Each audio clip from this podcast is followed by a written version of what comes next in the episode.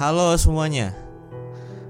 Kembali lagi di channel podcast dengerin horor masih sama aku di sini Iksan dan di hari Senin di hari pertama di minggu kedua di bulan November. I hope you doing well. Aku harap kalian baik-baik saja di luar sana dan sehat-sehat selalu, sehat jiwanya, sehat raganya, sehat dompetnya. And then uh, setelah dua hari ya, dua hari tidak rekaman dan upload episode baru di podcast ini, aku ngerasa kayak ada yang beda. Ternyata aku ngerasa kalau ternyata selama dua hari ini aku nggak ada buka Twitter. I mean, yang biasanya aku upload, yang biasanya aku update di Twitter baca horor yang kayak retweet retweet cerita-cerita horor dari kalian tapi dua hari belakangan ini enggak dan ya yeah, that's why I I feel something different from me. Ya yeah, no problem tapi it's okay ya udah deh jangan basi ba jangan basa basi ya. Aku hari ini mau bacain cerita horor lagi-lagi dari Twitter. Dan ini dari salah satu akun Twitter @rian FRDNT yang mana dia menceritakan kisah atau pengalaman temen perempuannya di saat dia bekerja di sebuah perusahaan atau PT perseroan terbatas dan dia nge dia ngerasain kalau dia ini diganggu sama sesuatu yang dianggap ganjil. Jadi dibuatlah judul dari tweet ini yaitu jangan ganggu. Anyway, sebelum aku mulai, buat teman-teman yang mau cerita uh, kisah-kisah mistisnya ke aku dan ke teman-teman pendengar dengerin horor, boleh banget boleh banget dengan cara DM ke aku lewat Instagram baca horor atau lewat DM di Twitter baca horor. Banyak banget cerita yang bakal aku bahas di sini dari kalian tentunya. Oke, kita mulai aja dari ceritanya.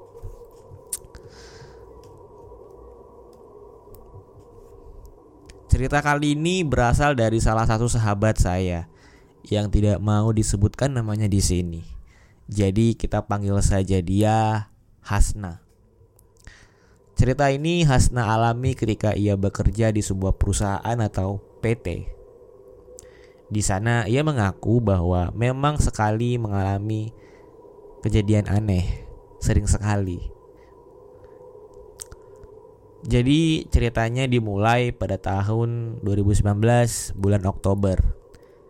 Di sore hari yang cerah, Hasna pergi mengendarai sepeda motor untuk sampai ke tempat di mana ia bekerja. Pada saat itu, Hasna masuk bekerja shift 2. Tidak ada tanda-tanda aneh yang ia alami pada saat itu. Bahkan saat ia telah sampai di bangunan perusahaan tempatnya bekerja tersebut. Ia kemudian menyapa teman-temannya di tempat ia bekerja tersebut. Hai, gimana? Sekarang produksi banyak nggak? Katanya. Kayaknya sih nggak. Mudah-mudahan. Hehe. Kemudian, bel tanda pergantian jam kerja pun berbunyi.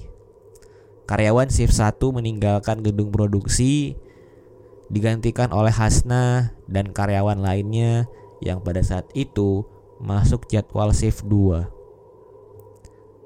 Masih tidak ada tanda-tanda aneh yang Hasna alami pada saat itu. Menurut pengakuannya, bahwa ia sempat bertukar cerita bersama teman-temannya dan tertawa bersama mereka. Sampai pada akhirnya, bel tanda istirahat pun berbunyi semua meninggalkan pekerjaan mereka. Pada saat itu, Hasna pergi ke musola untuk sholat maghrib bersama. Setelahnya ia kemudian makan. Kemudian Hasna ngomong, kayaknya produksi sampai jam 8 juga udah beres. Temannya yang sedang makan hanya menjawab dengan anggukan. Abis itu ke mana? Ya kalau nggak di locker ke kantin nonton TV. Singkat cerita, bel masuk pun berbunyi. Hasna kembali bekerja dan sesuai dugaan, pekerjaan itu selesai pukul 20 lewat 15. Setelah melakukan cleaning, para karyawan ada yang pergi ke loker, kantin, bahkan ada yang masih stay di ruang produksi. Eh, Hasna, di kantin aja yuk. Kita bikin TikTok. Kata salah satu seorang temannya. Ayo, Jawab Hasna dengan antusias. Pada saat itu, Hasna dan tiga temannya pergi ke kantin dengan berencana membuat video TikTok bersama. Di kantin, Hasna melihat ada tiga karyawan laki-laki yang tengah menonton televisi. Karena memang letak satu-satunya televisi di tempat ia bekerja ya ada di kantin. Karena mereka saling mengenal satu sama lain, mereka pun saling menyapa. Ada apa Hasna ke sini? Uh, mau bikin TikTok. Di mainnya TikTok. Ayo, mau ikutan gak? Enggak Kali ini cerita berbalik. Namanya Dudung salah satu karyawan laki-laki yang memang terkenal akan kejahilannya. Pada saat itu, ia berencana menakut-nakuti Hasna dan teman-temannya yang tengah berada di kantin dengan menyelinap lewat belakang. Dengan bermodalkan flash HP yang menyala, Dudung menampakkan wajahnya di kaca dengan mimik menakutkan. Sontak, Hasna yang melihat ke arah jendela pun terkejut dibuatnya. Tanpa dosa, Dudung berlari. Ia kabur dan pura-pura tidur di loker. Kemudian cerita berbalik kembali. Uh, pindah ke point of view Hasna. Keadaan di dalam kantin pun sangat chaos atau kacau. Hasna tidak sadarkan diri hingga pada akhirnya cerita berbalik kembali ke point of view temannya Hasna.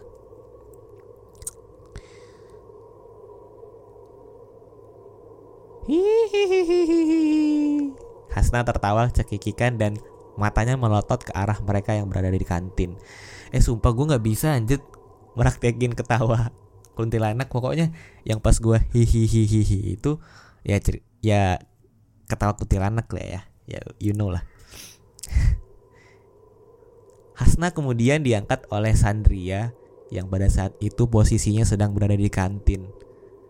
Semua teman-temannya percaya bahwa itu bukan Hasna karena pada saat diangkat oleh Sandria, ia melawan dan hendak mencekik Sandria.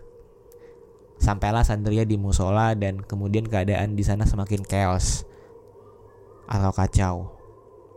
Karyawan menjerit karena tahu itu memang bukan Hasna mereka percaya bahwa Hasna kerasukan. Istighfar Hasna, istighfar. Terus dan seperti itu terus teman-temannya berkata kepada Hasna. Hasna kemudian berkata dengan nada seram. Maksud kalian apa mengganggu saya? Saya sedang istirahat. Singkat cerita, Hasna pun tersadar. Semua karyawan diarahkan untuk pergi keluar dan tidak melamun. Mereka pun berkumpul di depan office. Ada pula yang berkumpul di area pos satpam. Jam pada saat itu menunjukkan pukul 10 malam. Masih ada waktu satu jam lagi karena mereka pulang shift 2 adalah jam 11 malam. Tiba-tiba, Annie menjerit ketakutan dan kemudian melotot. Ada yang kemasukan lagi. Teriak salah seorang karyawan wanita. Karyawan semua karyawan semakin tumpah ke sana kemari karena keadaan semakin menegangkan. Setelah Annie sadar, keluarganya langsung dikabari dan menjemput Annie pulang. Karena keadaan Annie lemah sekali pada saat itu. Dudung kemudian dimaki-maki karena semua ini terjadi sebab dirinya yang menakuti-nakuti Hasna sehingga membuatnya menjerit dan mengganggu penunggu perusahaan tersebut. Dudung memelas dan meminta maaf kepada semua orang-orang. Tapi lagi dan lagi terdengar kembali jeritan dari salah seorang karyawan wanita. Kesurupan massal pun terjadi. Ada empat orang yang kesurupan secara bersamaan. Kali ini tidak bisa diatasi. Security menelpon HRD dan kemudian menyuruhnya membawa ahli supranatural untuk menetralisir karyawan yang kesurupan tersebut.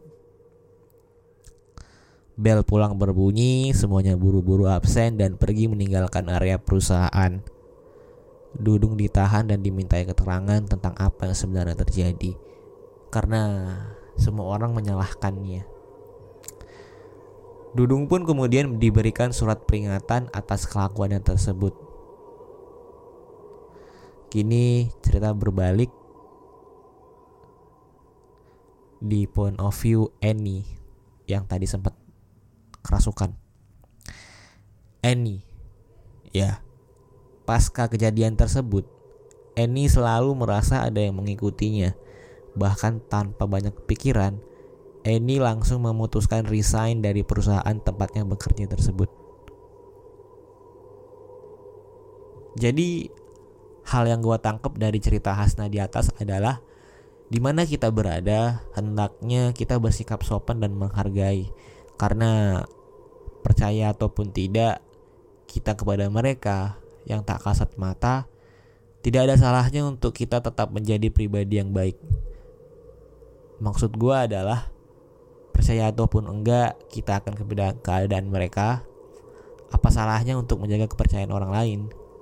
Toh itu juga bentuk hormat bukan? Cerita dari Hasna selesai tanpa ada maksud dari gue untuk menambahkan atau bahkan mengurangi isi dalam cerita tersebut jadi sudah selesai teman-teman terima kasih sudah mendengarkan sampai habis semoga mendapatkan ceritanya atau pesan-pesan dari cerita tadi. Aku Iksan, sampai jumpa lagi di episode berikutnya. Bye bye.